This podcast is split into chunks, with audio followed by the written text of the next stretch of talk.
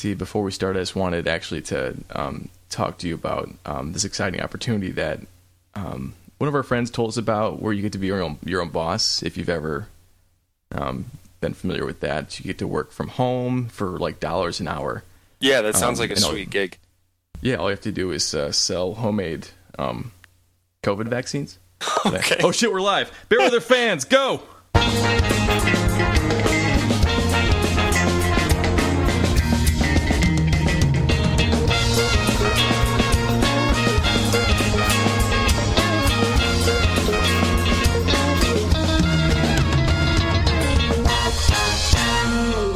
Welcome to Bear Weather Fans, the only Chicago Bears podcast. Period. You're joined with by me, Patrick, and my co-host, my partner in crime, Coach Bob. Coach Bob, how you doing? Uh, doing great. How are you doing, buddy? Doing well, and you are listening to the Bear Weather Fans podcast. Okay. I love that music. it's it's among the best. Um, we got a lot of fans, obviously, millions, um, most of the U.S. population. Um, so they know the drill. But for those of you who are new listeners, um, I assume you're in a third world country of some kind. Maybe you just recently discovered the internet connection. Um, the format of our show is we have a little introduction. We talk about the news, the kind of uh, stuff that's going on in the world of the Bears.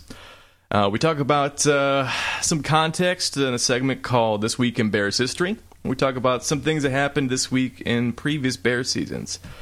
Then we uh, have a new segment that I'm excited to talk to Bob about. Uh, we're going to have uh, the position battle, and we're going to wrap up with going deep, where we look uh, deep in the schedule and see how we're going to fare. So, Coach Bob, how are we doing? Ah, doing great. That all sounds good. I'm excited to talk to you about it. Yeah, I am excited to say things and have you turn that into a smart piece of conversation. Oh, I, I feel like you're adding all the uh, IQ to this. I just am giving you my little. Uh, I don't know if you remember my hot take last week was that Khalil Mack will be good at football. So Well, I mean that's like your only major prediction. So in that case, you are probably going to bat a thousand. Um, so just retire your predictions. Episode one, yeah, that's sealed it. it. Yeah, everything else I'll I'll leave with like a definitely maybe. You know, like oh, I'm pretty Right. sure that this has a chance of happening. Right. Like last year, where I was like, "Oh yeah, Darnell Mooney is going to be the greatest Bears receiver that Bears have ever drafted in my lifetime." And then you're like, "Oh, you mean? Oh, you said if he stays healthy though and stays on the yeah, well, yeah, true." And doesn't get traded, and he and he gets a good quarterback, and I have a pile of asterisks, but if he hits all those, um, yeah. So oh, that's this week- fantastic. Bears news. Um, of course, we had preseason game week two against the Bills. We had Trubisky revenge game. Uh, what'd you think? I, I I thought it was uh, I thought it was a you know an interesting game. I obviously followed the storylines pretty well. One headline that I saw that I thought was so funny. Uh, obviously, uh, spoiler like fast forward here, but the headline was uh, luckily Coach Nagy gets to blame another loss on Mitchell Trubisky, and I thought that was so see that one. fantastic. Yep. um, and uh, or maybe it was looks like, but yeah, it was it was good. Uh, but yeah, I thought you know eh, talking about that game as a whole, um, I thought in terms of the Bills, I thought Mitch looked good. However, um, I thought he looked good at what he's good at, and again, not a hot take. Uh, he he did you know little things well. He was pretty mobile. He you know moved the pocket and stuff. But like every good completion was a, a short slant straight ahead of him. I don't even think I saw like a single out route that was completed. I, I seriously feel like if he rolled out to the right, he threw it straight upfield at somebody coming across the field. If he was in the pocket, it was a slant straight up the middle of the field. Like he was not really stretching the field in many directions, and his receivers had separation. And he put it on the money, which I don't feel like he did all the time in Chicago. But uh, so, so for that, I think he had a good game. But I also feel like, uh, kind of like we talked about last week, the game plan was really tailored to make it where he could be successful. And uh, you know, had it been a regular season game, had they really been game planning for Mitchell Trubisky specifically, I think you can take away those uh, those routes and make this a very different game. Um, and you know, on the Bear side, I thought, uh, you know, I thought the the the stat lines didn't really tell the story. I thought Andy Dalton actually played pretty well. Um, I also thought Justin Fields played pretty well, and I didn't think either of them had spectacular stat lines. Um, I thought Andy struggled a lot with like just receiver receivers weren't open, and again, and I thought that I thought Justin had the same thing. And when they're not open, it's tough to it's tough to do too too much. And like for, like a very simple thing, you know, I, I read a lot of things on Dalton this week that were like, ah, well, when he was in, they got smoked, and it was like, yes, that's true. Um, you know, he was playing some of the higher, you know, whatever opponents on the other team. He played without, I want to say, his top running back, like three wide receivers and tight end. So like he was out there, but the all the starting position players weren't out there with him. And uh, yeah, he, you know, like his his his biggest blemish was the interception where the guy falls at the top of his route.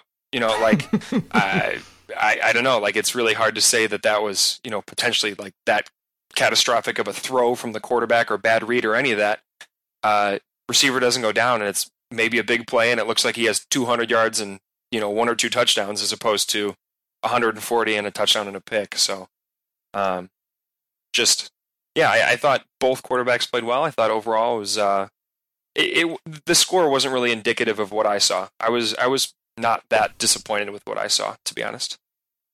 Yeah, I agree. I'm actually um the biggest disappointment for me from that game was at how uh, lukewarm the um, hot takes were from different meatball fans around the Bears nation. Where I was expecting so many people to either be like, like we shouldn't have gotten rid of Trubisky, or like you know these guys are quitters, or something. Um, and instead, everyone's reaction was basically um, a dumber version of what you're saying, where it's like, yeah, like we knew Trubisky was good at being mobile, at um, you know, an intermediate passing game when it's um, a kind of a simplified read system, um, and we, yeah, it's there's not a lot of surprises there from anybody, especially for the Bills in the previous years who mm, discovered like, okay, Josh Allen is a very athletic quarterback, and what can we get out of him to become an efficient passing game?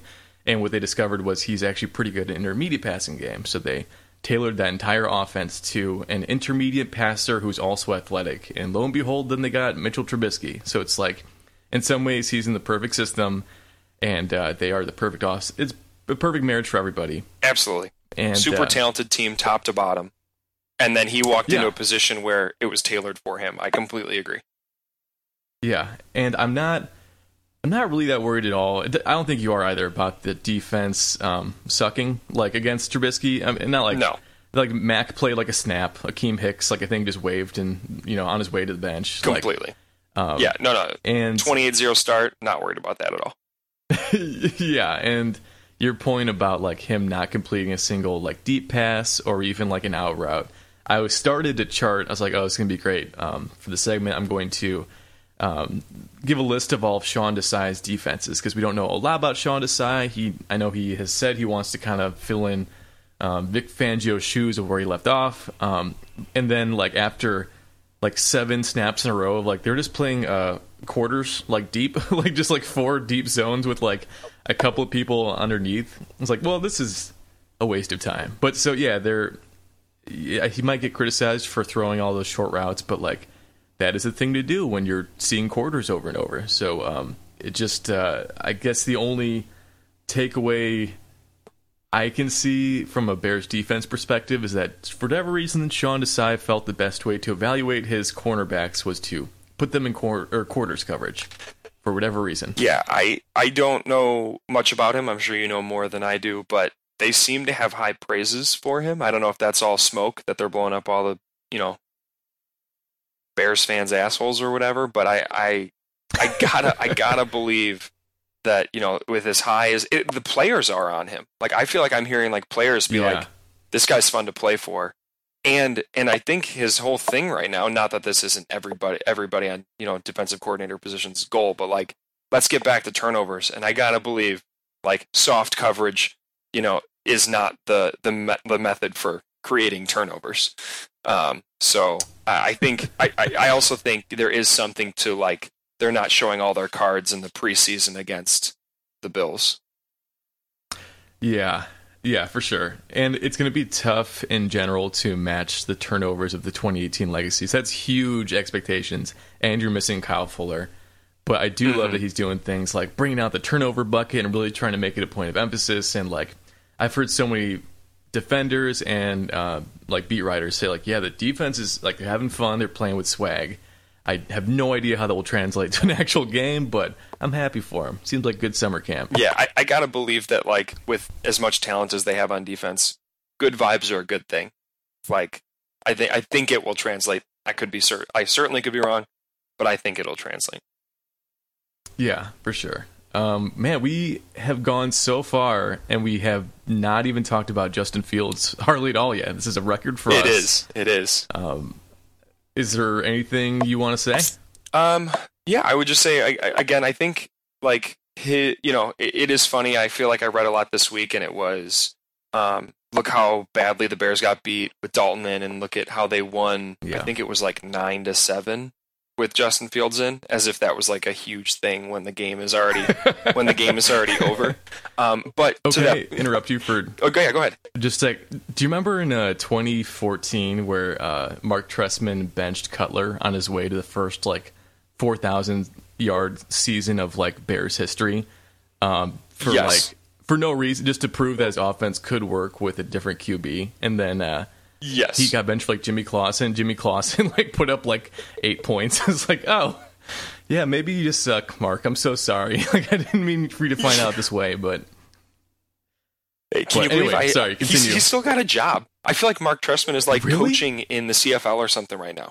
It's crazy. oh, I could see Yeah, that. but I just mean even still, like, how does he still get hired? right, like he should be fired from flipping burgers. They should be like, you know what? Like you don't have the organization. You keep on trying to make it too complicated. You know, like Absolutely. Um, and by the way, the the names of the teams in the CFL are just fantastic. I'm so. Oh, please hit me with Okay, some. let me let me see this. So let me see where he's at right now. Cool, cool. Okay, so he's currently the coach of uh wait, maybe that's wrong. This is a bad site. I, I gotta get come back to it. I don't wanna yeah. No worries. One one weird piece of trivia I'll give you while we're looking that up is um, the weird connection is that uh, we know a certain guy named Walter Payton. If that rings a bell for anybody. Yeah, I think I've But, heard of um, him. Okay, yeah, yeah, he's got an award or something. But uh, Walter Payton's son, Jarrett Payton, played for Mark Trestman in the CFL. I like. I don't really know what to do with that information, but I have it, and now you do too. Oh, that that is that is a nice little tidbit there. And so Yeah. he, you know what? I I could be wrong on this. I, I am. So it's not the CFL. It's the XFL that has the crazy team names. So he is Oh, he yes. is an XFL coach right now, not the CFL. That's too. That's too. that's too rich for his blood. He is in charge of the Tampa Bay Vipers. But Tampa Bay Vipers. Yeah. Yes. Man, there's something.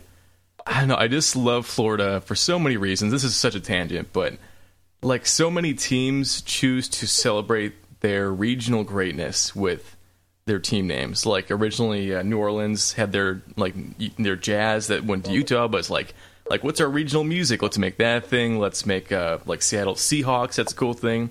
And Florida, without without ever deviating, always names it after some horrible catastrophe or like the worst part. It's like I don't know. It's amazing. It's always like the hurricanes or like yeah, like Yeah. the poisonous yeah, snakes. that sounds like really? Florida. Yeah. so the methamphetamine problem. Yeah. Like, So here, on, here's some of the some of these XFL teams. So you got the the St. Louis Battle Hawks. Okay, you've got the Seattle Dragons. Yeah. Uh, one of my favorites is the Houston Roughnecks. Yes. Oh my god. So Well, first of all, yeah, every team should be some form of dragon. It should be the Chicago Bear Dragons. Um, yeah, yeah, be- agree. yeah. Like everything should be dragons. Um, Yep. Okay, so that was Sorry. great. Yeah, that- mm, we were talking about Justin Fields. Um, I'll just say again to your point of Trubisky like playing well, but it's like yeah, he did the things well that we know he can do well. Um, and I know I talked about last week of going back and watching his preseason game, um, the first week, and it was exactly what you're saying. Like he's moving out of the pocket, making half field bootlegs, um, kind of like play action reads, very simplified stuff, and throwing intermediate passes on slants. And like he's hey, he's doing great at that. And I think um, his ability to be accurate on that kind of stuff is actually great. But that is where it ends. Um, and so yeah, and so seeing that compared to Justin Fields this week, I thought he did such an impressive job of like changing coverages at the line, sliding protections, um, like learning as the game went on. Like I'm sure we'll talk about that giant oh, fucking hit he took. Yes, I was just gonna say, yeah, like you know the one, and I don't know as well as you know some of these people that are watching and commenting on the game, but uh, a lot of people that I heard and things that I read said that that um, that that hit that he took was on him, not on the line. Like basically, he slid the the blocking over and should have known that somebody was coming free on the right. He should have thrown a quick slant to the right behind the defender, looked the wrong way, and got. I, I thought he died. I cannot believe that hit that hit he took.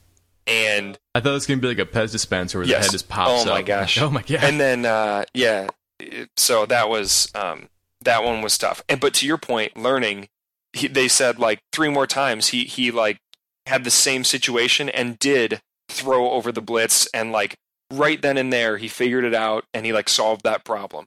So even though he yeah. lost his uh, head for a second, like literally, first of all he popped up like a man, and I cannot believe how he just seemed to have no fear. And and then like yeah. also after getting popped like that, you know you like you talk about like people getting gun shy and you talk about well Justin Fields can't play game 1 cuz he's going to die against the Rams, which maybe that's true for whatever quarterback you put out there. But right. he stood in the pocket for a few throws that impressed me so much, like where he stood down hits and then delivered balls on the money. And even if they were dropped, they were on the money.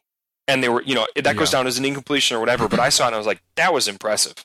Um, yes. So yeah, he yeah he, he didn't disappoint. Again, I was very very impressed.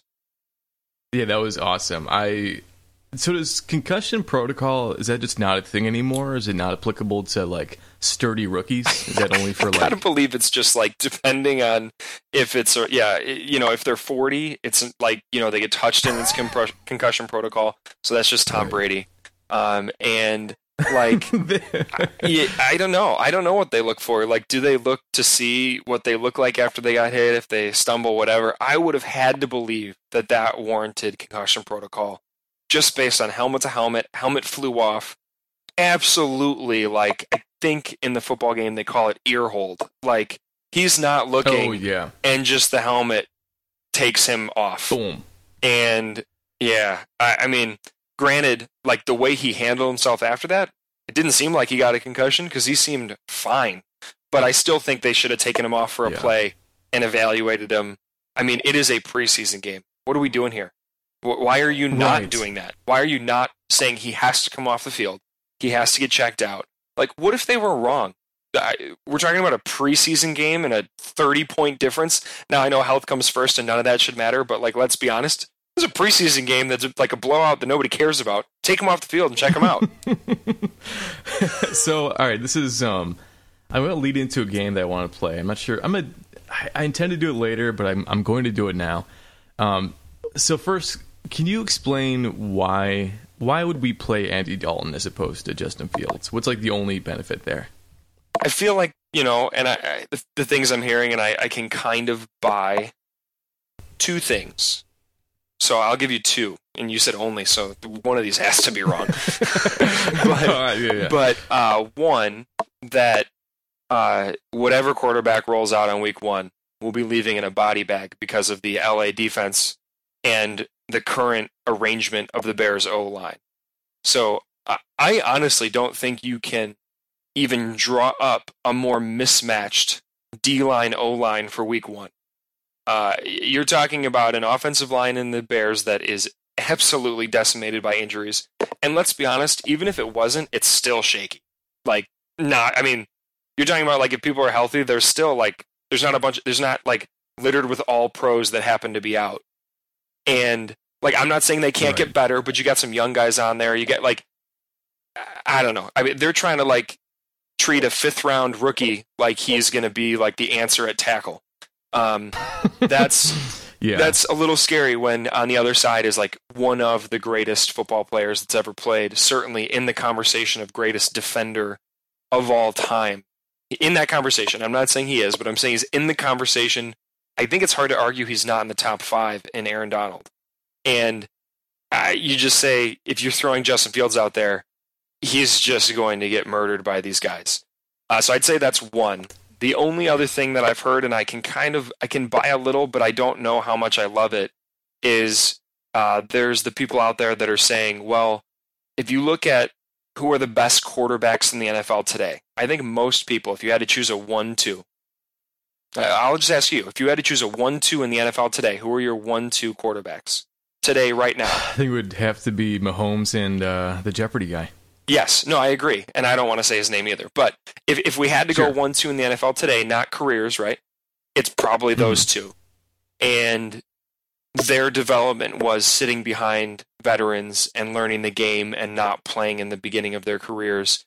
And you know, both those guys when they did come out and finally play, like they were incredible their first seasons because they weren't rookies that didn't know what was going on. They came out and they were good I mean, I want to say that Mahomes was like incredible that year.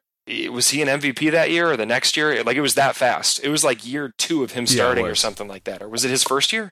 It was second. I don't know, but like uh, second year. Yeah, right. Like it's crazy. Like just that quick. He was, and by the way, like a well deserving MVP. Not like a ah he was okay. No, it was like it was insane, and he was incredible yeah. his first year. Same with both those guys. So like you know, if they're saying Justin Fields is the 15 year franchise quarterback answer, don't screw it up.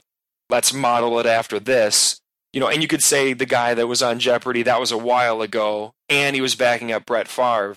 Okay, but with Mahomes, the argument's going to be what? He was backing up Alex Smith, and like he wasn't ready, but the time, like when he came out and actually played, he was absolutely incredible. Like yeah, telling me he wasn't ready? Yeah, like right, right. It, it's to back up your point. So the, the year he did play 2018, he had 5,000 yards and 50 touchdowns. Um, which is the second player ever to do it, and he did in his first year starting. So, so, so to say, oh, oh no, he wasn't ready the year before. No, he was ready. Like clearly he was ready, and they didn't play him. You know, it, like so it's one of those where like you know when it's happening, you maybe don't know, uh, but hindsight, mm-hmm. you look at it and go, "There's no way he was not ready to play in that first season." They clearly made a decision for developmental reasons, and I feel like that's what the Bears were leaning on. Um, but yeah, I don't know. It's it's tough because like I feel like Nagy and you know some people are kind of potentially on the hot seat, so it's it's weird because you also kind of want to put the best guys out there and win. So it's it's a tough dichotomy there. Which one of those two, or a different answer, were you thinking I was going to go with? no, I was definitely thinking really both of them, but the one I was getting at was the first one of um, like yeah, you have a young quarterback who is still working on like reading blitzes, setting protections, all that stuff. And if he is the future of your franchise, you don't want him to wind up in a body bag by the end of the quarter, uh, especially against Aaron Donald. So you put out. Um, so actually, this is kind of fun, but uh, so the term "whipping boy," do you know what that is? I do. so I like looked this up, the history behind the whipping boy, and it's like a very real thing. I thought it was just like a saying, but there was a point where um, in royalty they'd have like a prince or whatever who was like so highly touted that you were not allowed to touch him. Um, so if he did something wrong, they would have a friend who like got raised up with him, and they just beat the shit out of this friend as like a, as a placeholder. Be like, look at this and that to me is Andy Dalton is just 100% like not just uh, figurative, but like actual like you're going out there for the sins so that Justin Fields may be saved. But yeah, so I'm with you on that first point that the reason you're starting Andy Dalton is so that Justin Fields can be protected, so you don't get him injured, so that when he does play, he can be behind, uh, you know, healthy line, he with the cohes- cohesion, all that stuff. So with that point being said, that you the only or one of the only two reasons you're not playing Justin Fields is because you can't tolerate putting him behind a mismatched line. Um, that second preseason game, how many total NFL starts did his offensive line have in front of him? Justin Fields. Justin Fields, yes, sir. So we're not starting him because largely because we don't want to put him in front of a mismatched offensive line. Mm-hmm. So there was a question in there. Was it how many starts from the O line? Yeah. So of course you have five people on the offensive line of uh, varying varying experience. Um, I don't know. Is it like sixteen? it is one total. No, shut up. his entire his entire offensive line. I, gave it. I gave it week. one season between five guys. Yeah, right. one start. Is that incredible? Oh my god. And yeah, you made a a point earlier about um, like the Bears hanging their left tackle hopes. One of the most important positions in football on like a guy who's now I think in like the surgery ward and um, a fifth round pick. And, um, and that fifth round pick has one total start at left tackle in his career. so and uh, Jenkins played right tackle. So it's just like it's so incredible. I love it so much. Oh my goodness. Yeah, that's that is impressive.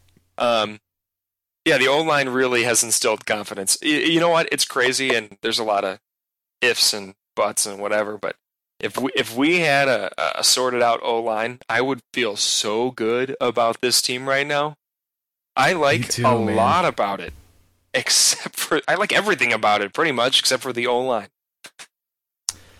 But Yeah, I think yeah we'll get down to the position battle. I think I mostly agree with you. Um, I guess Yeah, I corners are a little- weak for me too. But yeah, yeah, we can get into the uh, the position battle here. We've talked a little bit about the uh, the news this week. Um, some other just fun little tidbits was Kevin White uh, played with the Saints this week, so it's fun to see an ex Bear get out there. Um, he had like three drops.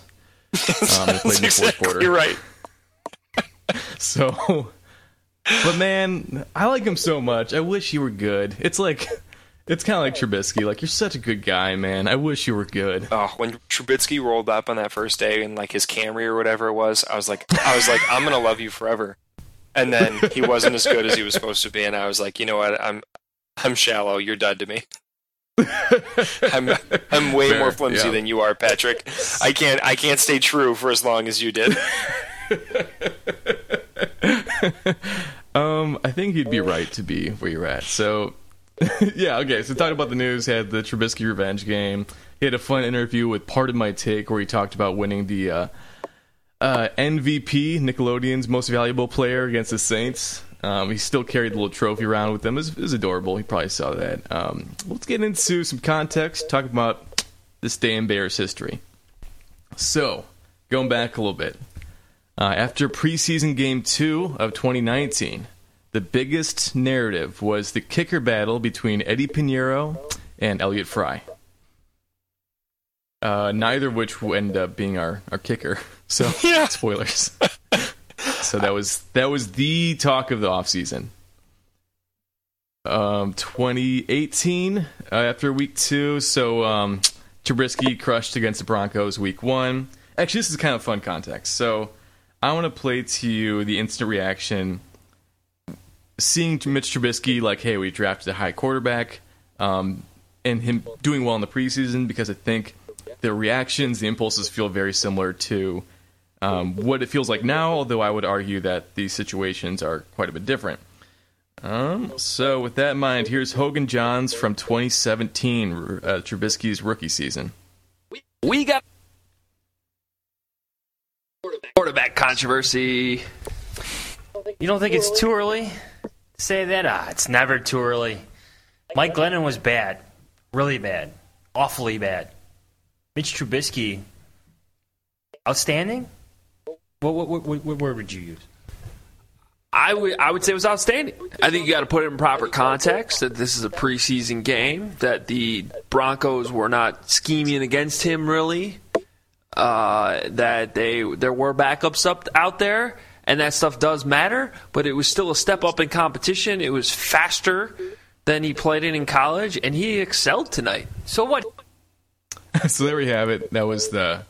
They get more more excited as it goes on, but I just uh, I think it's funny to look back on because they're not wrong, but um, I, they're like you know the tempered enthusiasm ended up being exactly like hey he he did do well against this level of competition in this scheme and um, it didn't mean a lot more but it did mean he did good in that thing Yeah, no, that boy, that sure does feel familiar. I would say, you know, we kind of got to live through that not too long ago, though. And now I feel like even more casual fans are looking with a more critical eye now, like we've talked about. Like, not just did you look good on your slants with no scheme? Like, did you show the whole arsenal? Did you do more? Like, even even if it was a drop, even if it was whatever, you know, I, did you show me that you could do more than roll out and throw a slant? Um, because Yeah. that can get taken away. Um, and Justin Fields in two preseason games and not that much action in at this level has shown he can throw over the top. He can he can run on man. He can progress through reads. Like he, he's shown a lot with I would say what doesn't look overwhelming on the like box score. Yeah, I totally agree. Especially, yeah, when you're watching, like you said, like that pass is on the money, and then this like third string receiver who probably won't make the team like bounces off his hands. Like, well, but yeah, to your point, like fans are getting with a more critical eye watching the preseason. I think that stuff is, I think the context is there. So, um, yeah, that was Trubisky's rookie year, 2017, uh, 2018 preseason. Um, second after let's see, preseason week two was against the Broncos. Is the first real appearance of Trey Burton. Uh, Trubisky his first appearance in Nagy's offense. Uh, the first week was um, just Chase Daniel, pretty much any of the starters. This was the first time we saw Nagy's offense, and uh, we loved it. Although um, Trubisky opened it up with fumbling a snap. Um, Cody Parkey missed a field goal. They had all kinds of penalties. Um, but the playbook looked awesome. It was all this like motion, pre-snap stuff, uh, lots of moving pockets and screens to Tarik.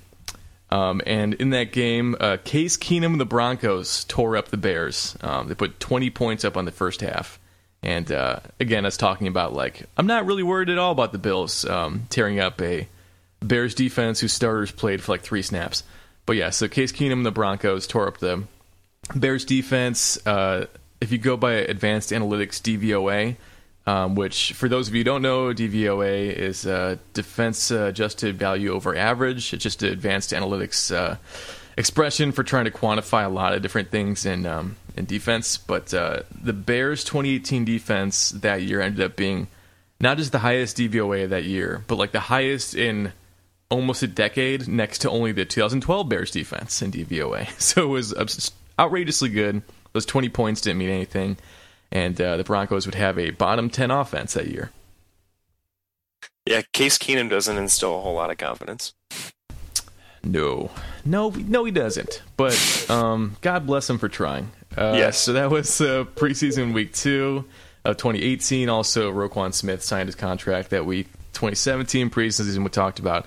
Let's go to 2013 preseason. That was also a notable one because um, it had something that makes me very nervous, which was so recently. Um, Khalil Mack was asked about Sean Desai, and this is the most it's like a really uh, complimentary thing he said that makes me super nervous, which is he called Sean Desai a genius. And he's like, the stuff he comes up with is like, you're wondering how you came up with that. Which, um, like, is objectively a compliment, but the only time I've ever heard that in football, it's with somebody who ends up way overcomplicating things. um, and so I bring this up because this week in Bears history, almost to the day, um, Martellus Bennett said the same thing about Mark Trestman. Um, so this is an article from uh, Oh no! week two, preseason week two, 2013.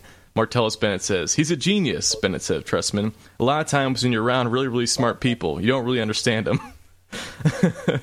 uh, he says Oh, he my and God. Are the only two people who understand each other.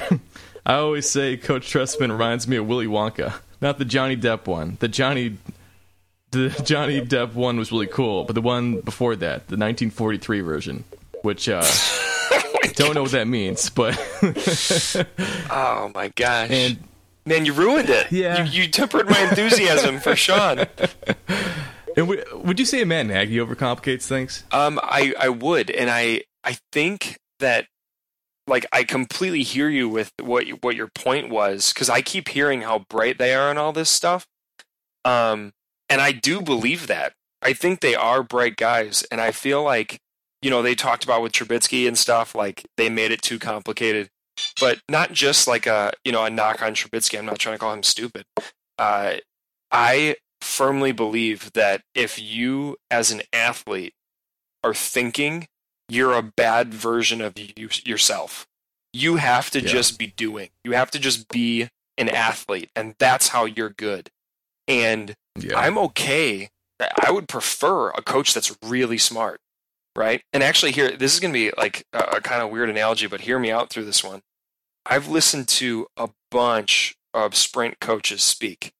Okay, like you know, as I'm trying to learn how to become a sprint coach and going to different clinics and all these things. Um, and it's funny because it applies to the guy that we were going to talk about later, um, Chris Korfist, the guy that worked with David Montgomery, who's really good. Like, don't get me wrong, he's really good. He knows, uh, you know, I'll use the phrase I've heard before. He knows more about sprinting and sprint mechanics than, uh, you know, than I ever could, and he's forgotten more than I'll ever know. That's how good he is. But he's at a level, even though it's really good, where it's still complicated. Like when he tells me something, it's complicated. There's a level above that where you understand it so well that it actually becomes simple and it sounds simple. And so I've listened to Chris Korfist, who, for what it's worth, is a, a high school track coach. Like he's not this, you know, he, he, he is very, very good, but he's a high school track coach just like I am. He's much better than I am, but he's a high school track coach. And he's working with guys like David Montgomery. So like he's got that tier of like, you know, echelon to what he's doing. But I listened to the guy who coached um, the Olympic silver medalist in the last Olympics and the guy who's coached like world champions in the 100 meter dash. And it was incredible because when he talked about coaching his sprinters and he fielded questions from the audience, every single answer was simple. And every single thing that he said was like, "Oh, yeah, that's that's pretty obvious." And because he's so good at what he does and he has such a well-rounded understanding of sprint mechanics and everything that like he could see through questions and answer them targeted like he almost could answer the question you were intending to ask instead of the one you actually asked because you don't really know what you're doing where chris Korfist would show you he knows a lot and then it gets complicated Mm. and i'm saying like i'm afraid that sean or nagy they're really smart they are really good football minds but they're not like at a bill belichick level like belichick knows everything also but he translates it down to it's so simple for the guys he coaches because they go out and they just do. And he does all the work behind the scenes. And he doesn't have to tell them, he doesn't have to prove to them he's smart. That's how good he is, right? He, like, they know he's smart, but like he just tells them what to do. And, you know, everybody has their own job and they don't need to know what he does. Like, I feel like sometimes, like a guy like Sean or a guy like Matt who's trying to make a name for themselves, um, they feel like they have to show you how much they know and now guys start overthinking it and they're and they're just not quite at that level like you're talking about where you're the genius that's so good it's simple um and I, I don't know if that made sense but i feel like i've experienced that a few times in in track i've experienced it in in my teaching um and I feel like that might be the case, and you're you're you're making me feel like that might be it, and I, I agree. That's a that's a little red flag for me. no, that that does totally make sense, and uh, it's a, that that saying kind of like unconscious competence or whatever. Um, but yeah, and I I don't know. Like it, it's again, it's early. We don't know what it's all gonna wind up. I, I've just noticed a pattern of, especially Nagy's offense. Um, it's like so many times they get they have uh, problems just getting lined up, and it's like week 14 in year three, and they like don't know where to line up, and it's like this is way too complicated. If you have a team of people who've been playing this game their entire lives, who've been doing this system for three years, full time jobs, and they don't know like this stuff, it's like something's it's too complicated, man. And um, so yeah, I, I showed you the Mark Trestman one about Martellus Bennett. Um, also, uh, there's a quote from James Daniels, uh, 20 his rookie year, saying um, uh, he yeah refers to Nagy um, and his marked up wall and says it represents his mad genius. Um, there, it just seems like a weird trend that maybe it's nothing, but I just think it's weird. I hear you. Yeah, um, yeah I uh, didn't really think about it that way. No worries. So that's uh, so that was back in 2013, uh, 2009 preseason week two. That was the first preseason of Jay Cutler, uh, and he threw two picks, um, which this is gonna shock you, but I think he threw more after that in his career. Um, let's see, he checked one, he chucked one up to Hester, just like just not prayer. Um, had one just bounce off Johnny Knox, um, and my personal favorite was there was a De- Devin Aromashodu play in week two of the 2009 preseason, and he looked awesome. Immediately got injured, and he would come back in like week 12 to like save that season, basically. So that's a kind of fun little tidbit. Um, yeah, and that was pretty much all the week two preseasons of Bears history. Yeah, that's awesome. I, I remember when Devin Hester was supposed to become a elite receiver. dude any i feel so bad for him because like he's literally the best to ever do his thing but like there are times where it's like man oh, i know like you couldn't I know. you couldn't run a slant i know how like he you're right like i've actually made the claim to people around uh, you know me that have talked about like hall of fame type stuff and they're like well you can't put mm-hmm. a kick returner in the hall of fame and i'm like you can put the best one of all time in the hall of fame Right, um, like uh, Patrick Mannelly. Like yeah. he, I don't care if he's a long snapper; yeah, he's the best right, one right. to do if you're it. the like, best one of all time at your position, what do you mean you're not in the Hall of Fame? We're gonna put we're gonna put eight current quarterbacks in the Hall of Fame. Like we're not gonna put the best returner in the history of the game in the Hall of Fame. I I, I don't understand that at all. Right, I I 100% agree. Um, yeah, man. So that's pretty much uh, Bears preseason week two history through the books. Um, there's another segment that I'm actually I'm very excited about for you. Um, so this one, first of all, I want to talk to the fans a little bit about Meatball Bears fans because they don't know like if you listen to radio a lot, you know to your like deep in your bones, you know who these people are. But maybe if you're a more casual fan or don't live in the Chicago area and aren't bombarded with like calling radio 24 hours a day, you're not as familiar with um, Meatball fans. But um, so Bears meatball fans are the kind of like the OK Boomer meme of uh, Bears fans, where every single problem, and Bob, you and I have talked about this before, but it's like every single problem can be solved with more gumption and being tougher and uh, grinding down and doing it. And if you can't get it done, it's because you're soft. And uh, damn it, these kids have it too easy these days. And uh, you know, just things like uh, you know, dink and dunk offenses. They're they're for wusses, and you gotta smash them in the mouth and all that stuff. And uh, it's great. I love them so much. It's uh, it seems impossible that in the modern NFL you would have people calling into radio saying like they just saw Patrick Mahomes uh, in a Super Bowl and said that the they need to stop dinking and dunking, but it happens, and I I have heard these calls. I hear um, you. I hear you. It's and crazy. so I want so I think we're going to talk more about uh, meatball fans in the future because they're one of my favorite parts of Bears ex- the Bears experience. But there's a particular person that exists um, called Ed O'Bradovich, and he is like the Captain Planet of just old grumpy meatball Bears fans. Where if like like our powers combined, it's like yeah, power of stubbornness anger, yelling, and they just whoosh, combine, and then it's like I'm Ed O'Bradovich, and I hate you, and like that's it's him, and he. Are you familiar with Ed O'Bradovich's like career, uh, or no? I, I so am much? not. I am not. No, but I, So, I can picture him based on dad- what you just went through. Yeah, it's like um, it's typical like SNL super fan if they were actively having an aneurysm that lasted like 25 years, and they was just yelling. Um, it's incredible. I love him so much, and he. So for, uh, for those of you who aren't aware, Ed O'Bradovich is a man who um, grew up in Chicago. He played football at University of Illinois. Then he immediately went and played for the Chicago Bears. And then I think the second he retired, joined Bears broadcast radio. So he has subsisted off of nothing but Illinois and specifically Chicago football, like basically every second of his life. I don't think he eats anymore. I think he just absorbs football and converts that into yelling, and that is his existence. And it's so incredible.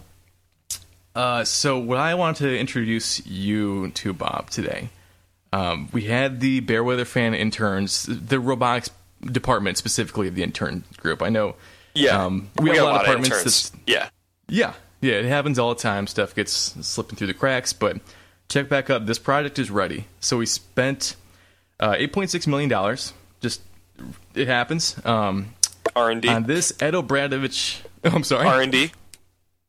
yeah, this is all R and D. It's like Boston Dynamics, but Yeah. more effective. Yeah, got I it. want to say. Got it. Um, so this, I'm so excited to introduce this to you. This is the Ed O'Bradovich Bearweather fans Android. That 98% accurate simulation of Ed O'Bradovich at any given time. So I'm just gonna boot him up now, see how he goes. Um, feel free to talk to him, see how you know, how he handles it. Ed, what do you got? Gentlemen, let me tell you something. Between Pace and Nagy, guys, you cannot fix stupid.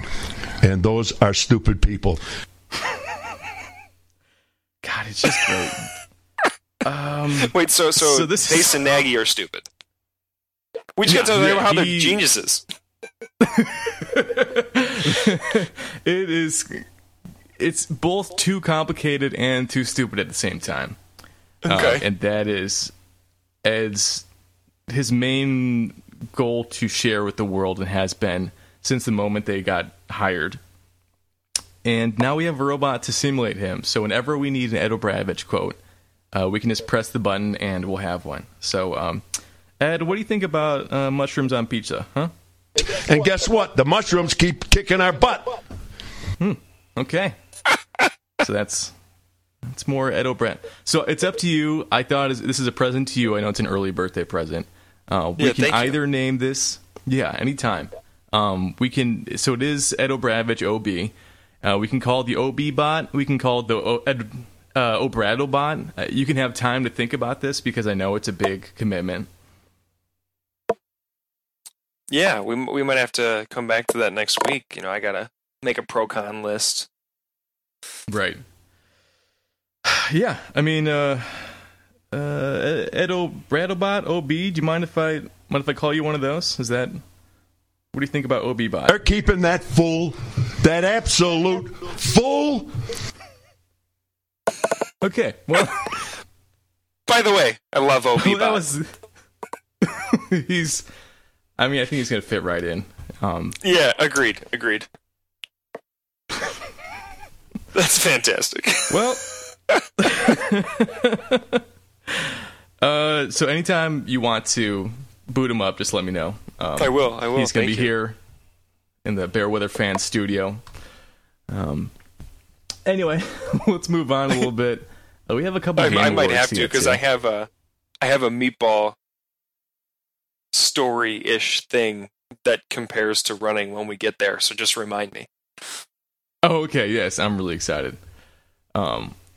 So yeah, the one other thing I was going to mention before we got to the position battles is uh, a new segment that I like to try out called the Bear, Weather Fan Awards. Um, you know what? Let's go ahead and uh, make this a segment. Bear Weather Fan Awards. These are the game awards for each week. Uh, this week there are actually two. Uh, one that I was excited about was the uh, Charles Tillman Award for having babies during the NFL season. This was uh, awarded originally, obviously, to Charles Tillman in 2012 when his uh, wife was like going to have a baby during a game, and he like was like debating whether or not to go to the game or not. and um, That's dedication. I think it's so great. And yeah, he ended up not having a scheduling conflict. I think she gave birth like the day before game. But just the fact that he was considering uh, leaving his wife in like a, um, on the delivery room table, be like I gotta go catch some balls, hon, is incredible to me. It's so Bears. I can love it. completely relate. Don't tell me. So so this award is awarded to Rodney Adams. Are you familiar with this story? I am not. So Rodney Adams, he is kind of he's not a big name obviously. He's new to the Bears. Um, and he had a or his wife, I guess, had a baby the night before the preseason game. So he is the guy who caught the uh, the touchdown bomb and his wife had given birth like 9 hours earlier. And so he had slept like you and I have both slept on that terrible cot in the delivery room that is like actually a folding chair. Um, Absolutely. and he slept on that. Were you? Did you feel ready to catch an NFL touchdown pass after that night? I think we talked about this the other day when we were talking about how, um, what's his face is uh, 417 years old, going to play left tackle Peters, um, and uh, all it takes for me to get injured is uh, laying on a bed the wrong way. But yeah, there is no way that I don't get up off that bed without needing actual attention from the nurses because I'm in so much pain. There's no chance. oh my god! And by the way, wasn't that the like caught it off the helmet touchdown? I mean, that thing that was a beautiful catch. That was so gnarly, man. Yeah, that was awesome. So yeah, that was incredible. I agree that um yeah, I, I've also been in the same situation of you. I felt like I was dying from one night on that thing. I drove home the next day and felt like I wasn't safe driving home. And uh, he is, yeah, like you said, catching stuff off his helmet, evading NFL defenders, like running. Just that one run, 80 yards, would be enough to probably finish me off on the spot. Absolutely. So that's such Bears. I, I adore it. Um, the other game award I want to talk about before we go on to the position battle. This is the Bear Weather Fan Game Award for the Martellus Bennett Award for Distinguished Stupidity in Camp Fighting. Um, and this is this is uh, in memorial of the 2000, I think it's 2014 season. Make sure I have this right here.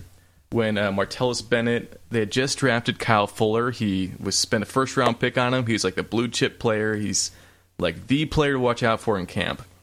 And then Martellus Bennett decided he didn't like the way that he was playing and uh, picked him up and threw him face first into the ground. Uh, because that was the kind of thing you did when Mark Trestman was your coach. And it was totally fine. Nothing ever came of it. Uh, that was one in a long line of things that Mark Trestman players almost murdered somebody. And Mark was like, ah, you, you can be captain. Um, so that, that just want to spend a moment to uh, just really consider that and just love it dearly. Uh, quick, quick note on that. You said first round pick Kyle Fuller. Yes, sir. Do you remember who the Bears were planning on taking with that pick? Oh no. Uh, so that would have been 2014. Mm-hmm. Was that Aaron Donald It was 2012? every single mock draft had the Bears getting Aaron Donald with that pick, and he went one pick before, and then we got Kyle Fuller, who was Because fine. we were still in the 4 3. Oh my god, that's so terrible. I hate that so much. oh my god! I mean, like, wow, oh, I had yeah. forgotten. and everybody was like, "Yeah, that's who the Bears are going with. Like for sure, they're taking him." And yep, one pick prior, he was gone. I was like, "Oh no." Sorry. so, so that's the award. That's the award. Who got the award this that week? is the award. Um, yes, that award goes to um, Adam Shaheen, and that happens because he picked a fight with Khalil Mack, uh, the man worthy of like three first round picks, and who uh, is the toughest mofo in the toughest position uh, in all of sports. And Adam Shaheen is a small school weird Frankenstein monster who just thought he would try and pick a fight with Khalil Mack, uh, who hits people for a living, and it did not go well for him. oh my god. So yeah, it's pretty great. And Khalil Mack's quote, the Bears beat writers like, "Hey, like I saw you got in a fight with Am Shaheen. Like, you guys okay?" And Khalil Mack was like, "Oh yeah, I was just having fun. That's how I have fun." like, you're so perfect. He is Never awesome. changed, Khalil. Oh my He's so god, he's great. so good. what if? And I know we couldn't afford it, but what if we had Aaron Donald and Khalil Mack? Sorry, oh, go ahead. yeah. No, no, you're fine. It's um yeah, it's one of those things where like I don't like going back over drafts to be like what if because uh, you never know how a player would have turned out a different system and uh, I like enjoying the players we have, but I agree that that would have been incredible. So without further ado, I'm going to play to, for you a interview of Martellus Bennett a few years later, um, after he left the Bears, in regards to, hey, uh, you picked a fight with their like number one prospect that year, and you picked him up and pile drove him to the ground face first. Uh, what do you think about that? And uh, this is what's his response. Gets taken down by rookie Kyle Fuller. Uh, Bennett jumps up and then body slams Fuller. Cal grabbed me by my face mask and he like tried to hurt my neck or whatever. So I got up, I calmly walked to him, I picked him up by his neck and I slammed him and I told him I could be punching you right now, but I don't want to. And then I let him go. And that was end. And then Brandon Marshall was talking and then Brandon Marshall was talking to me and and he was like, We need him. I was like, You need me too. He could have broke my neck. And then Brandon was like, blah blah blah blah blah blah blah blah blah blah blah blah. And I was like, Brandon, do you want to talk or you want to fight? And then he was like, I'm a six-time Pro Bowler. Then I said, Brandon, six-time Pro Bowlers could get knocked out too. The scrap landed Martellus a six day suspension. six days for like yeah nearly killing their their first prospect and then threatening to punch like six time pro bowl like it's so it's amazing it's one of the least likable things i've ever heard Oh, that's insane. At least they were all teammates. Oh wait, yeah, and then uh Martellus Bennett is like an all pro, isn't he? Oh, Yeah. nope. No, he's not. No, he's not. He's not the caliber of either of those players he's picking fights with. That's good. right it's like uh yeah there was some story that olin Kreutz like picked a fight with drew brees when he went to the saints when he olin Kreutz is like 40 years old and it's like oh no olin like no the pecking order buddy God.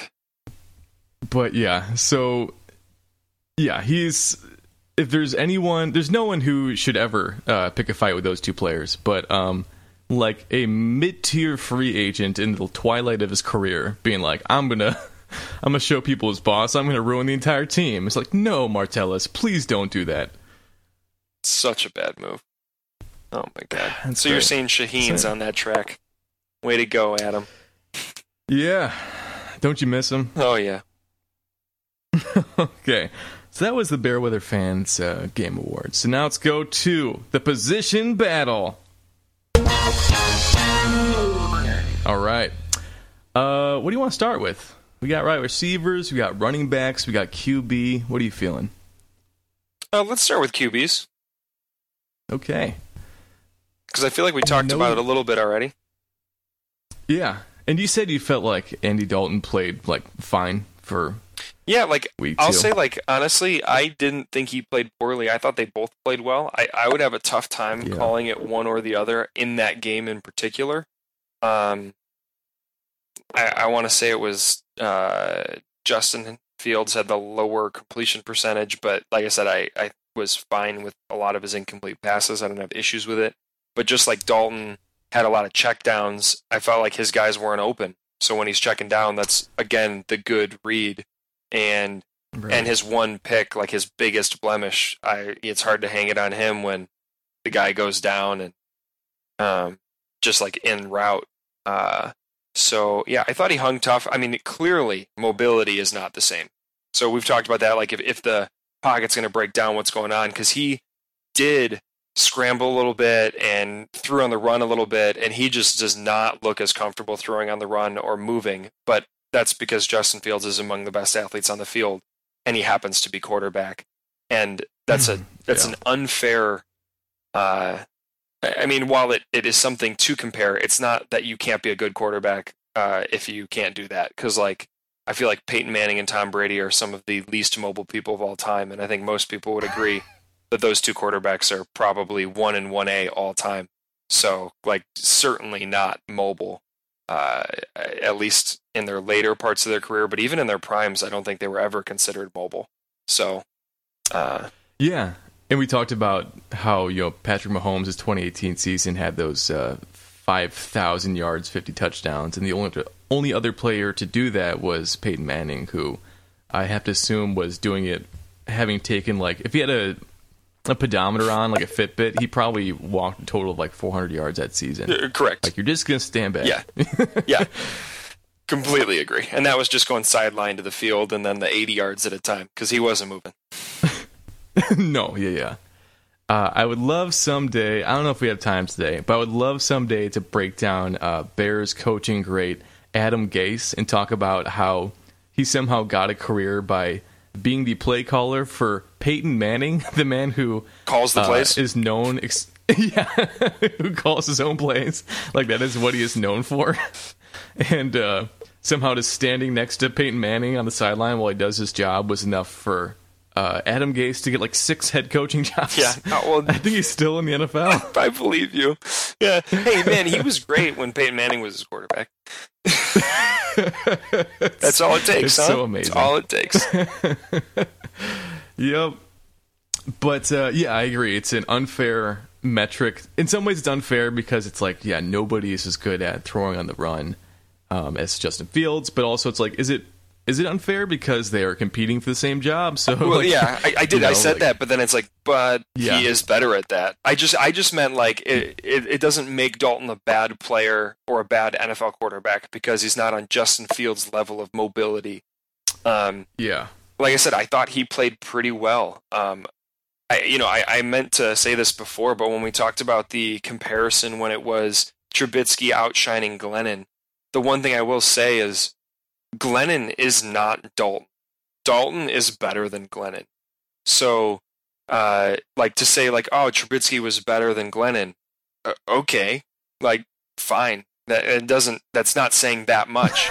um, Right. What a low I think bar. Dalton is a yeah is a much more established. Like I feel like people are talking about him like he can't do anything, and it's like I mean his career in Cincinnati is pretty darn good, all things considered. And then even when he took over in Dallas, like by the time he got the hang of things, he was a very serviceable starting NFL quarterback, not just like a man. He's really terrible. Like I feel like he's closer to the middle of the NFL than the bottom, if we're being honest, for quarterbacks. Like somewhere in the 15 to 20 range, not like 30, which is what I feel like we've had for a while. Yeah, I, I totally agree. A lot of the beat writers, like Kevin Fishbain, have said that uh, Andy Dalton is the best quarterback they've seen at least since Jay Cutler, if not their entire careers. Like a lot of these guys, like yeah, like Dalton looks good in camp, and uh, I, I totally agree. His career has been solid. There's a reason that we have him, but um, it's not like I totally agree. He's not a Mike Glennon. He's not. Speaking of athletic quarterbacks, like dear Lord, Mike Glennon. I I mean, my God, it's it's so crazy. Um, I almost I put on uh, our website, uh, bearweatherfans.com for those of you who are uh, who are into it. Um, the 2017 preseason game of Week Two had uh, Mike Glennon throwing to Kendall Wright, um, and neither of them are even. Kendall Wright is out of the league. Mike Glennon, I think, is in a a jungle somewhere eating the finest leaves off the tallest branches. Um, yeah, and like the, there's this one play where he just he's so slow. He gets the ball and like his three step drop takes like five minutes, and the entire pocket's closing around him. It's like watching um like a Lincoln Log tower slowly fall. And he goes to throw it and t- totally misreads it, throws it to a receiver who shouldn't be on the field anyway, and gets immediately picked off. And then he has to try and run out um, Tyrann Mathieu. Like Mike Glennon's like, it's time for me to chase down. Tyrann Mathieu. and it's like the saddest thing. I felt bad for him. Like it's the saddest thing I've ever seen on an NFL field, and it was just like that was what we were trying to get ourselves to, to believe was our starting quarterback that year. Mm-hmm. Yeah, so yeah, I guess that's all I was getting at was that you know Trubisky outshining that was maybe he could be a starting caliber quarterback because Glennon is not. And I think Dalton is. So like Justin does have a higher bar to clear. Yeah. Yeah, I agree. Do you mind if we uh, talk a little bit about the O line No, let's do it. So, what I wanted to talk to you about with the O line, because I totally agree that like Dalton has had a solid career. He is maybe closer to a mid tier quarterback than some fans want to give him credit for because we're all excited to see Justin Fields out there, and I totally get that. Um, I will say, you mentioned last week how important offensive line play is, and it's like in some ways it is the separator between like, you have a couple of like quarterbacks who are just totally elite who are getting the playoffs free cards. Like, oh, you have you know Aaron Rodgers. Okay, you are going to have a shot at the playoffs every year. Um, and like Drew Brees in his when he was still in the league. And then for the rest of us, it's like no, like a lot of it just has to do with having an offensive line who can buy you time and having the QB who can be accurate, make good decisions. And so you see things like uh, the Miami Dolphins who were like, "Oh, we suck. Like, time to ship off our quarterback," and then they tank, get rid of everybody, draft a quarterback who sucks, and meanwhile, the quarterback they shipped off like went to the playoffs that year. It's like, oh yeah, it turns out he, if you have a supporting cast, like he's fine. You know, yeah, like, like, Tannehill does not look that bad in Tennessee. No, I Uh, don't like think so. same at all. thing. Like I feel like he looks like a mid-tier, maybe even slightly above that NFL quarterback. Like he looks like he's like about in the 10 to 15 range. Like that's pretty Mhm. darn good. You're the 10 to 15th best quarterback in the entire world. That is a pretty darn good quarterback that you're just going to ship off. And I think there's a couple of reasons around that. One of them is, of course, the classic like uh, the quarterback is always going to get way too much blame and way too much credit for whatever happens. It's always how it's going to be. And also, if you are in the organization or you're a fan, um, you are invested in that team, and so you don't want to hear like, "Look, the reason you suck is because the whole team is garbage, and you have to get rid of all of them." Because that's like a tough thing to hear. You, you, it's easier to be like, "No, I think like."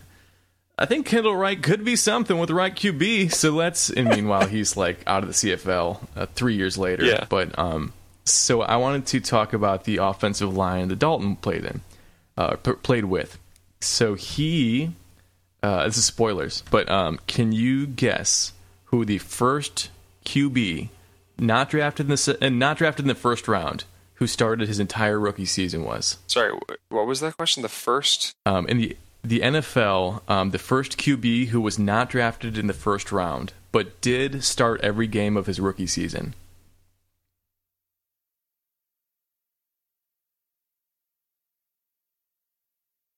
Mm, is that Andy I'm putting you. yes, it is. I'm putting you on the spot here. Um, yeah, but yes. So Andy Dalton has that um, dubious accolade to him, but he did go to the playoffs five consecutive years from his rookie year. Um, and you kind of look at that, and he didn't play bad. Um, eh, you know, he was, he was fine. He's like you said, he's a middle tier quarterback. Uh, what I thought was interesting is I went on Pro Football Focus, looked up their um, kind of advanced stats for offensive uh, line play and pass blocking. And in all five of those years, the Bengals' offensive line uh, was a top unit. It was, um, let's see, Dalton's rookie year was 2011. It was fifth overall in pass blocking. 2012 was second. It was, uh, let's see, 2013 was first. Uh, 2014 through 15 was sixth. Like it was top tier pass blocking that entire time. Yeah, and so that's kind of why they did it, or why they went to the playoffs. And so it's easy to say, you know, we need to put in this quarterback, this quarterback, but like sustained success came from that. For and sure. That's something that, yeah, we kind of discredit a little bit. Uh, in that same time frame, sorry, I keep interrupting you. What were you gonna say? no, no, you're good. You're good. You're good. Go ahead. Cool, cool. So what I was gonna say, yeah, in that same time frame, uh, 2011 was Dalton's uh, rookie season. The basically the Bengals' offensive line was top five that entire uh, time frame. Uh, the Bears were the flat out worst in 2011. Uh, they were the third worst in 2012, and they were uh, 29th overall in 2013. So they slowly kind of got not embarrassing um, by like 2015. 29th is embarrassing. Yeah, oh, sorry. You, you you got there. You got there. Okay, so what were they in 2015? Um, you know what? I stopped at 2014 because I was getting so Oh, frustrated. okay, what was yeah, what was 2014? What did they get up to? Was that 29th? You know, we're looking this up right now. let's find out 2015 PFF O line rankings. Uh, this is good content wise. Google stuff. Yeah, um, yeah, I'll say while that's while that's coming up, what do we think? Um, what do we think the Pro Football Focus ranking for the Bears O line will be in the 2021-2022 season? With the O line we got coming right now, where do you think they will end the year? So, this is the inner Kool Aid drinker in me. They do have James Daniels and Cody Whitehair, and again, asterisk time. Uh, if healthy, those are two legitimate studs at offensive line. I truly believe that. Uh, and maybe I'm crazy. So Sam Mustipher at center was okay last year. So I think the interior line could be about average, um, which is very faint praise. That in my wildest dreams I could see it being not bad, but I really could. Uh, and then the tackles are only a mess, and we're only going to run inside zone, and that's just how it's going to be. So I could see them getting up to 16th overall, uh, but they're probably not going to get up above 25th overall. Okay, yeah, I think that's optimistic. I would say my gut says 30. Oh, okay. Uh, that is not optimistic, but you're probably right. Uh, so, for posterity's Uh, sake, yeah, actually, that was my optimistic answer. Was 30. that's that's how good I think this O line is right now. Um, I'm accounting for injuries and stuff, but yeah, maybe not peak performance, but yeah, Okay. Well, uh, for that's incredible. For posterity's sake, the 2015 PFF offensive line rankings had the Bears at 16th overall. 16th. So Okay, they got up to average ish.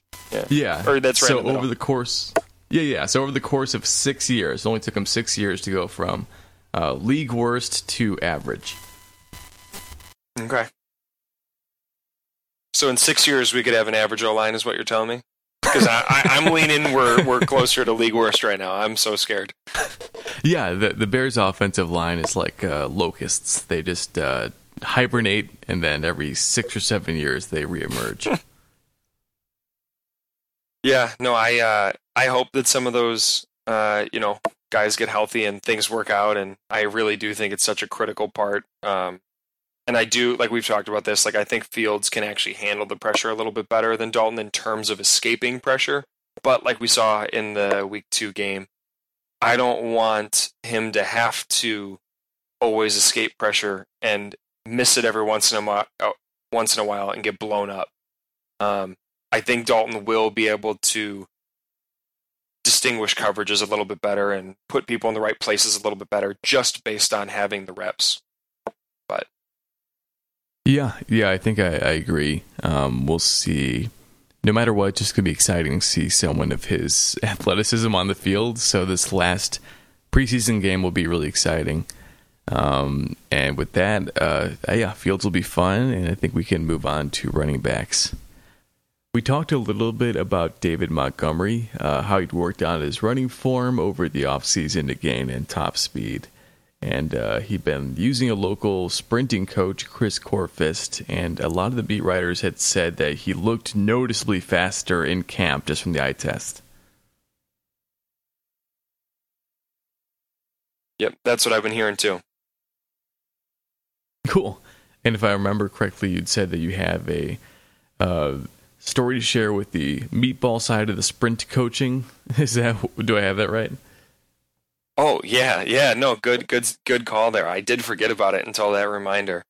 But um, yeah, so in terms of like David Montgomery and like the work he did with Chris Korfist, um, you know, really what they worked on was just his sprint mechanics. You know, he's obviously an incredible athlete. All these guys are. Even when we critique them and say they're not, they're a million times the athlete that we are, right? And I hope everybody understands that, that we understand that.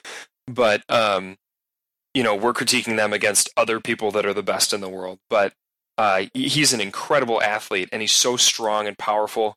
Um, and just like with all football players, right? He's like covering to protect the ball, right? He does a lot of running with like high and tight football, not like true sprint mechanics.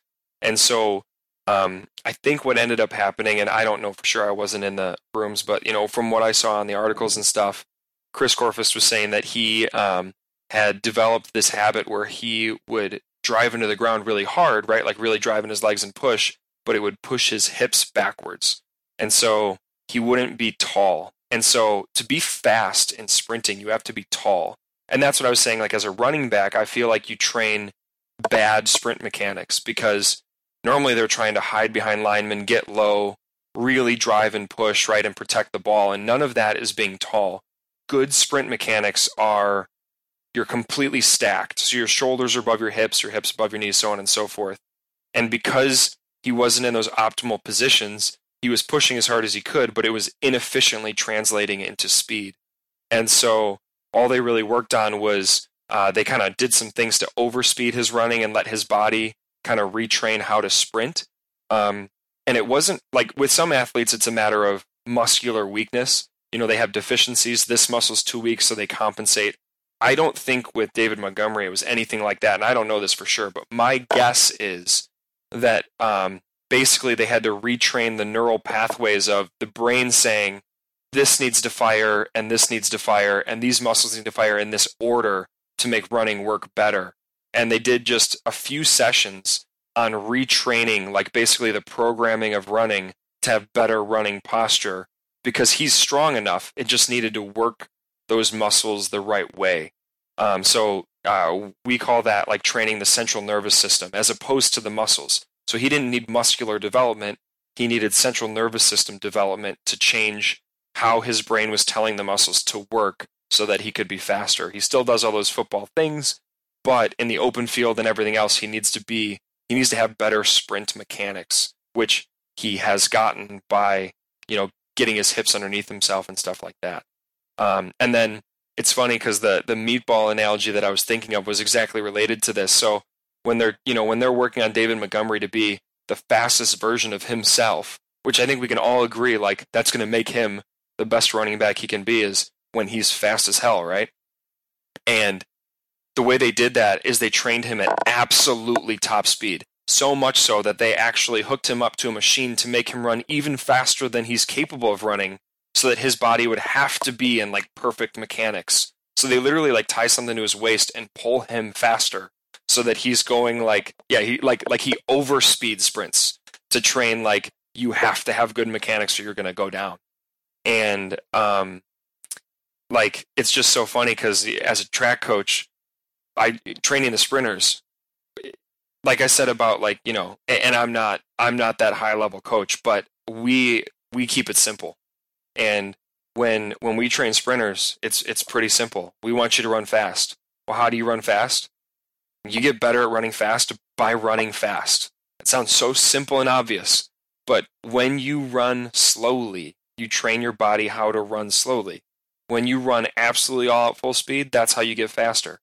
And so it's so funny when I see those old school football coaches, maybe at certain schools that I, you know, see sometimes, like my school, they don't do it as ba- as much anymore, but they still do some of it. All right, everybody, line up on the sidelines, down and back until I get tired, down and back until I get tired, and they just go right. across the field and back, and all they're doing is jogging. Right? They're going so slow, and I, I like want to ask the football coach, hey, on what play that you run have you ever seen a player move that speed? And the answer is never. So why are you working on jogging because do you want any of your football players to jog ever? Like, on what play are they jogging around, and does that need to be trained? Like, let's work on being faster. Is is there not a football player that's not better when they're faster? Like, you look at all these guys at the high level; they're they're good because they're lightning. They're so fast, and that's because they train being fast. But in so many programs, it's like we're running till we throw up, and we're and it's just such trash training. Yeah, I 100%. I love the idea of like is there any sport that is less equipped for jogging than football? It's literally like we'll run a four second play and then we all stand there and catch our breath. And then we do Absolutely. it again. It's like the most anaerobic sport in existence. Yes. Sprint, stop. Sprint and then take a break. Time out. We need more time. Right, they Oh have TV God. timeouts. Yeah, You can't play on both offense and defense. 40 second breaks between four second spurts is not enough. You need a 15 minute break in between as well. It's outrageous. It's outrageous. Yeah, that's that's so funny to me. I totally agree. Um, all right, so we're talking a little bit about the running backs. Um, it seems like Ty- Tarik Cohen is not going to play this season, or if he does, it's going to be late in the season. He doesn't seem anywhere close to ready, so That's very um, depressing. I don't know. Yeah, I think he's awesome. He's like so fun, explosive to watch as a player, and he's just a fun dude as a person. So I hope, I hope he's okay, man. I don't know. Uh, that's a bummer, but yeah, we'll we'll see. David Montgomery, if he's quick, that will definitely help the running back room. Yeah, if he's good, like if he's if he is as fast as everyone's saying he is, and he's got everything else he had going for him, I feel pretty good about the running back position. I don't think there's actually too much running back position battle if Tarik Cohen's not feeling, you know, his best. It's David Montgomery. So Yeah, yeah, I totally agree. Uh, the one, so there's like two issues that were worth maybe worrying about, and one of them is special teams, and one of them is the defensive tackling. Um, I don't really know. So special teams, the big uh, departure this offseason was Sherrick McManus. He was the longest tenured Bear. He retired this offseason and uh, left kind of a cryptic tweet that was maybe just him being goofy or maybe was him throwing shade at the uh, coaches. Uh, he's like, he tweeted at Kyle Long being like, hey, uh, I have it here. Uh, since day one, I always appre- you always appreciated what I brought to the team. I was like a utility belt in Chicago, um, known by a few, but I took pride in my craft. I'll miss my teammates, fans, staff, and most coaches. Uh, emphasis mine. uh, the the one uh, who valued what I brought to Chicago. It's been real. So that was kind of funny. I don't I don't really know what to make of Chris Tabor, the uh, special teams coach, other than to remark that our special teams have been bad for his entire tenure. yeah, no, they they looked bad in week two as well. It's, I mean, both did. Defensive tackling and special teams looked atrocious in week two. Yeah, that was the big concern. I know it's early in the season and the uh, full contact practices aren't what they used to be. Uh, speaking of old meatball football takes, where it's like these kids they get they don't get to have full padded practices and there's no contact, but I do think like that does affect your tackling form. Um, I do so too. I feel like you have to wait. Yeah, a couple weeks in to I see think- like I think it'll is this come. gonna be a problem? That would be great. I'm not ready to be worried about the defense. I think they'll be okay. Fair. Although there was one tackle that I forgot to mention. It was actually my favorite play of the entire game, preseason game, and it was um I want to say his name is Caleb Johnson, number 92 on special teams. The one where he ran down and he was getting blocked and he just trucks his block into the return man and he gets tackled. And I was like, that that play was so incredible. Like he just he just took out two guys. That's so awesome. Yeah, there was one dude. Uh, it's number ninety nine. I always forget who that is. Is that Trevis Gipson? Um, it was some depth linebacker who was on kick returns, um, trying to block. So like we had the guy back, caught the punt or kick or whatever, and uh, I saw. Yeah, it looks like it's Trevis Gipson. Um, just like think that he's in pass protect mode. He just pops up, keeps his arms up in good blocking posture, and then stands there. I'm like, no, this is this is a kick return. and so then the poor kick returner is behind him, being like, uh, just kind of plows into the back of him. It was great. I've I've never seen such good pass protecting form ever, let alone in a special teams kick return. That's fantastic. so that was a good time. Um, yeah, I, I agree. It's not worth worrying about, but we'll see how that goes. Um, yeah, I'm still. So I'm a little bit concerned. Not concerned. I'm disappointed. Uh, my guy Kindle Vildor, I love him so much, and he did not play well this past week. But I still think he's going to be the next Bears' great nickel corner. Um, so we'll see. I don't know. I'll give it to you. I, I don't know enough, so I, I'll defer to you there for sure. We'll see, man. Um, yeah, with Kyle Fuller gone, I know we talked about it a little bit, but um, it'll be interesting to see what our secondary is. And I know like Trubisky trashed our secondary, but we again were playing cover four, so the middle of the field was wide open, and um, our linebackers weren't there. So it was basically like we served the middle of the field on the plate, like please take this from us, um, which they did because we asked them to. Um, Yep. I don't know. Do you? One thing that is confusing to me is as long as we're kind of on special teams, we have two kickers right now, uh, and I'm pretty confident we're not going to have two kickers come 53 man roster regular season. Uh, Agree with you. Can you yeah. think of? okay, can you think of a single reason why we would keep a second kicker? I, you know, the only I, I I have thought of some, but I you know you have to have a lot of confidence in your other positions and no need of like injury type replacement, which I do not think we qualify for.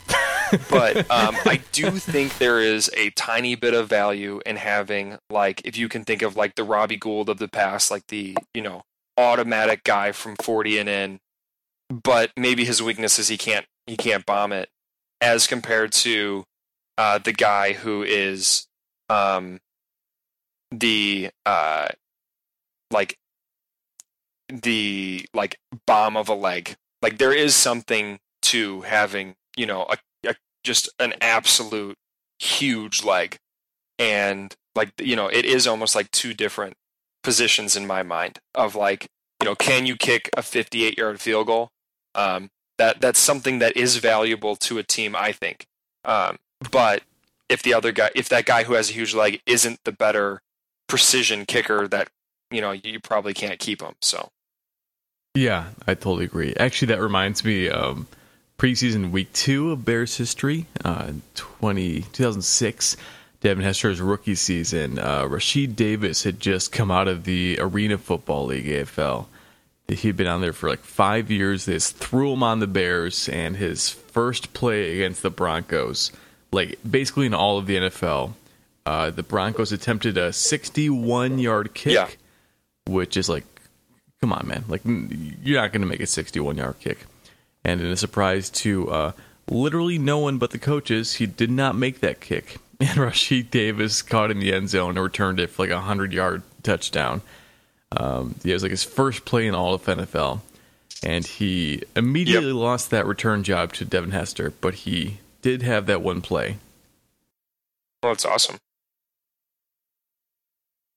But yeah, it's, to your point, uh, there was a while there where we had a Pat O'Donnell doing the kickoffs because our kicker at the time didn't have enough leg to get it into a touchback situation.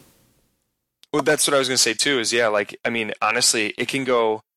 Yeah, it can be as extreme as like one of the guys is super accurate, but um, if you can't get your uh, kickoffs into the end zone, you're starting to create like, you know, they can scheme for you like they're getting a head start on all those. Like, so there there is something. Obviously, the ideal player can bomb long kicks and stuff and be accurate, but there's only so many of those, and you know, I- don't think it's the craziest thing in the world because I'm saying like I think there is a a real you know application for the second player, um, but it takes having the luxury of you know ah we're we're set in these other places, and I feel like we need feel like we need guys to be covering for so many different O line positions or like you know other guys like that too. Yeah, I don't know. We'll see. That's what's so terrifying is you have to whittle this giant group of people down to a 53 man roster and still account for an entire season's worth of depth. Uh, it's crazy. Yeah. Uh, one last thing I wanted to address with the preseason week two games was uh, I watched the 2018 game, which was Nagy's first season as a head coach, uh, compared to this most recent preseason week two game. And uh, the play design was night and day different. Like the Nagy's first season, there was all this pre-snap motion. There was lots of play action. There was uh, moving the pockets, bootlegs, uh, jet sweeps, all this stuff that was really cool and was complicated, but it was um, really cool. And that coincided with the Bears' offense under him being the highest ever was. Uh, the first half of 2018 was the best ever was, which was league average, and it has steadily declined ever since. And so I wonder, has he kind of lost it as far as play design, or is he just he knows what he wants to do in the regular season, wants to hide stuff now, and doesn't need to test anything? Yeah, I uh, I don't. I can't say that I you know like I didn't just watch those two back to back, but um, I it's got to be. I think that you know I got to believe that there's some level of confidence that he has. Like you know in his first season, he's sitting there going like, you know, this is my this is my time to show what I can do, and he just every time laid out what he had, and now he has the experience to say, I know what I can do and what I can't do, and this is the preseason. Um, I don't need to show every trick that I'm gonna throw out there in the preseason. Um, I'll say like, uh, I think I told you my uh, my buddy's nephew uh, plays in the league, which is crazy, and I can't believe like I am that. Uh, it's not even like he's related to me, and I feel like it's so closely related. But um, he in a preseason game a couple years ago when he was on the Bengals called a fake punt. So he was the like captain of the special teams. And so he was the is it called the up back? So he's like the guy that was like um on the punt, like one of the two guys that's like right next to like it snap right between you, you know, and then like you block if anyone gets through. And he called he called a uh like audible direct snap to him and then they ran like a fake punt. And people were like, why would you show that in the preseason? And his answer was spectacular. He was like, I'm told to whenever there's not enough guys over here to block us, to call it. Like it's not that's not a trick play. That's a they had four guys over here and we had five blockers.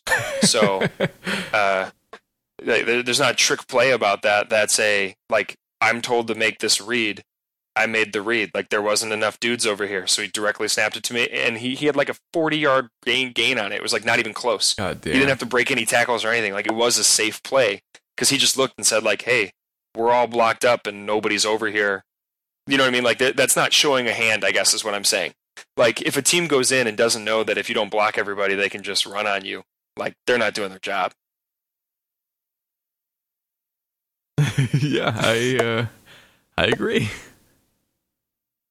man, that must be like the craziest feeling in the world to be in this giant stadium and just be like, hey guys, big punt. Uh, yeah, I mean, I think he was like a sophomore at the time. Could you imagine you're like on your rookie contract and maybe he was a third year guy, but like you're pretty new and you're in there and you're like trying to like, you know, earn your spot type of thing. Like you're, he was a seventh round pick. Like you're a guy who could potentially get cut and you're like, fake punt to me. Let's go. so crazy. I don't think I'd ever have the stones. right. That's why I maintain that being drafted as an NFL QB is the closest thing we have to like real life Harry Potter, where you just have like this massive destiny thrust upon you, and they're like, okay, uh, all these people over here hate you, and all these people over here are obsessed with you, even though none yeah. of them knew you existed yesterday and you just have this giant burden like on your shoulders and a pile of gold also. Like we we throw so much on these kids who just yeah. started drinking. The fact that it's insane. The fact that more of them don't flame out immediately or just retire as soon as they get their first uh, guarantee in their contract, which is what I would do, is crazy. Why? Just because you don't want to get like uh, that uh, brain damage that it seems like every single player that has sustained NFL career ends up getting. Yeah. Well, like, so, yeah. So yeah, like, if you if you look at Kyle Long, uh, again to your point that like we understand that even a shitty NFL player is the most athletic, toughest human being you'll ever meet. Like we're just making jokes here, you know. And like Kyle Long's scouting report, even as a high schooler, uh, his report is like, yeah, he is a nationally ranked football player, and he's also like a nationally ranked pitcher. Uh, and he's also like 17 years old, but six foot six and 350 pounds, and it, uh, it's just uh, it's not fair. Uh, so seeing like what Yeah, someone how, that's how, superhuman. how do people get to do that? That's unfair. That's crazy. yeah, it's it's dumb. Seeing someone that superhuman and what the NFL did to the, his body, I'm like, nah, I would last like three seconds, four. Oh, that hit Justin Fields took, I would actually be dead. Like, there's no way I survived that hit. Like, my head comes off my body. Oh and my then God. That's my. That's it. That's it for me. R- He right, got up he- like it did. Like it was fine. Doesn't make sense to me. no, An it, absolute different animal. he's it's not possible. He released an Instagram live video later that day with a buddy, just like hanging out, driving around, and he's like, "Hey man, welcome to the NFL," and he's like laughing about it. Like, dude, you should be dead. Are you serious? Yeah, insane.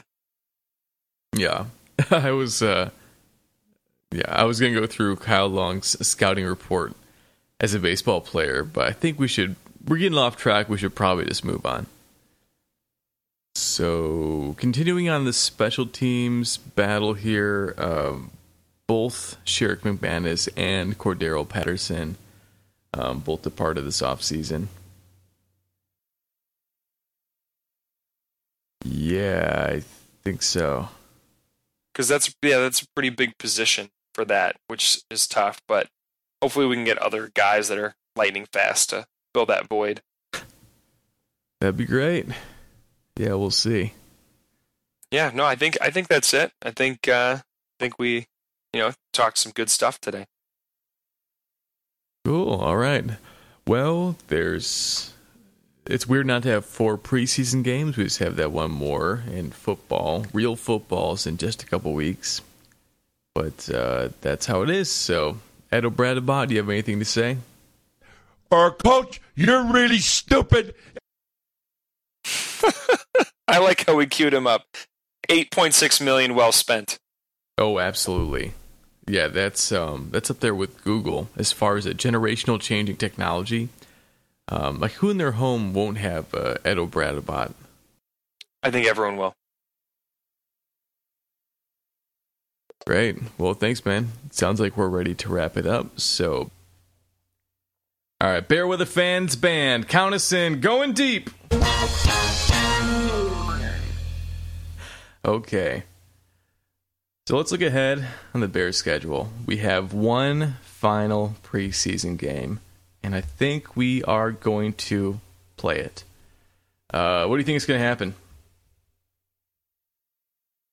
Um, who is their final preseason game? I forget.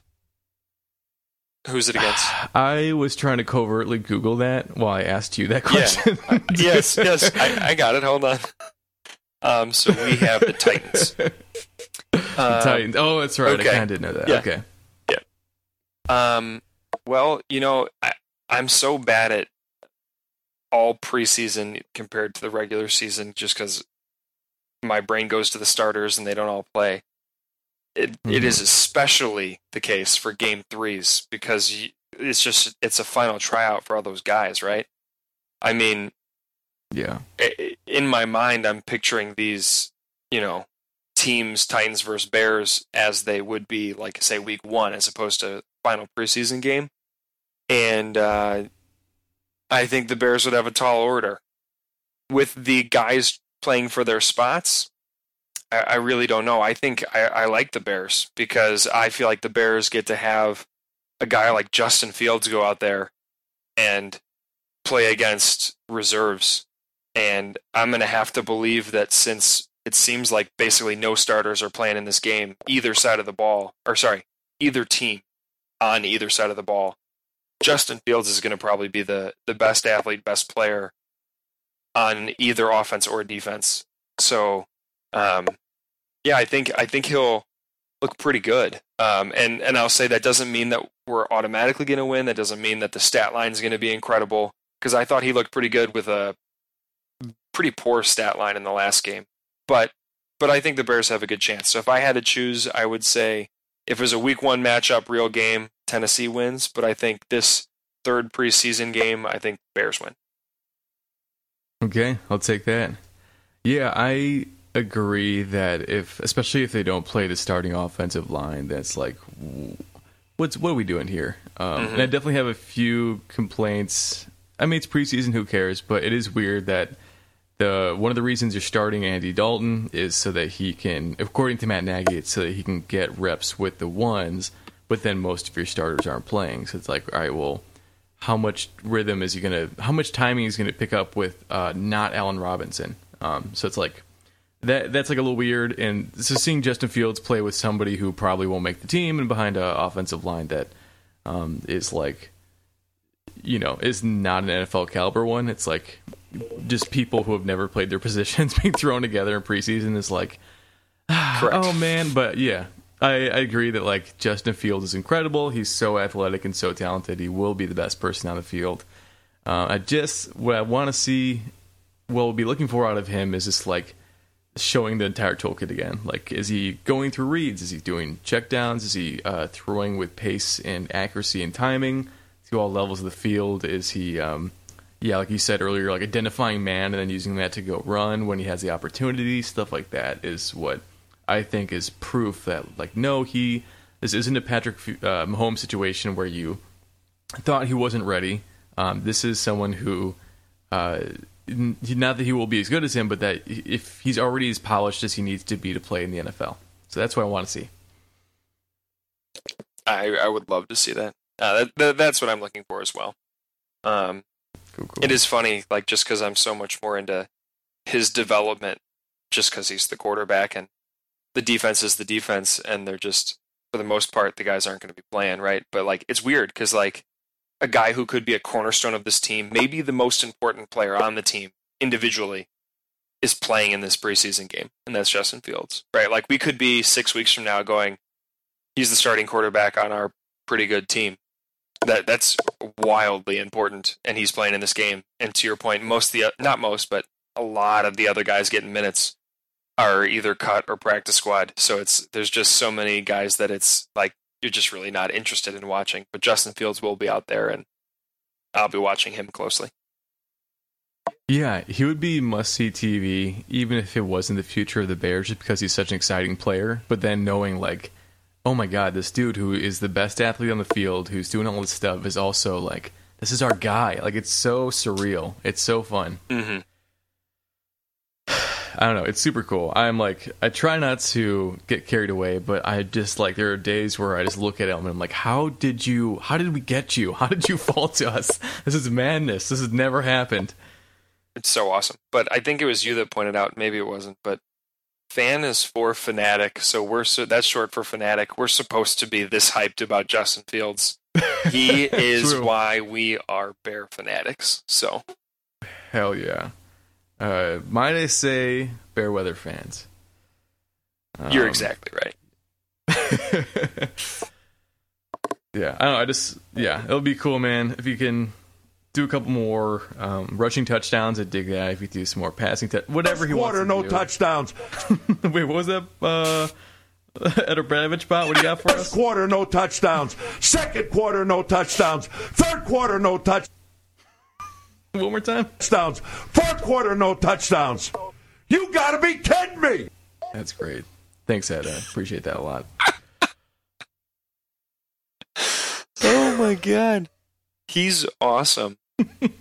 He's definitely the guy that's telling players, again, run across the field again. I don't care how slow you move, do it again. I don't care that this actually trains you to be a slower athlete. Do it again. it was so great too because at the uh, the Bears like 100 anniversary, or, you know, Bears eh, season of 100 years, whatever. They had like that giant um, like press junket slash like public event where they showed like the Bears history and honored the players because that was like 2019 season. So they just come out of the 2018 season. They're really excited, and uh, they had like Akiem Hicks, like one of the best defensive tackles like in the game. And then right next to him, they had another Bears legend, this dude, Ed O'Bradovich, talking to Akiem Hicks about how he should play. And it was just the funniest thing in the world to me. you gotta be tough, Akiem. And this dude, like, played in the 40s. Like, oh no, sir. Like, please Oh stop talking. Akiem Hicks could eat you. he could eat you. He could kill you. Um, fun trivia fact. So, like most NFL teams, and Bob, I know you know this, but for our listeners, most NFL teams, um, the heaviest person on the team is the person whose job it is to not be moved. So you have an offensive lineman who is the heaviest person on the field because like your job is to you know to just not be moved. Um, somehow Akiem Hicks is the heaviest person on the entire Bears roster by like a lot. No way. He's Shut so up. enormous. it's so stupid. Uh, he just shouldn't be in so many different directions, and he's just great. So does that is that that's that speaks two things. That says, wow, he is a force as a nose tackle, but it also reiterates our offensive line issues because those guys are not the right size.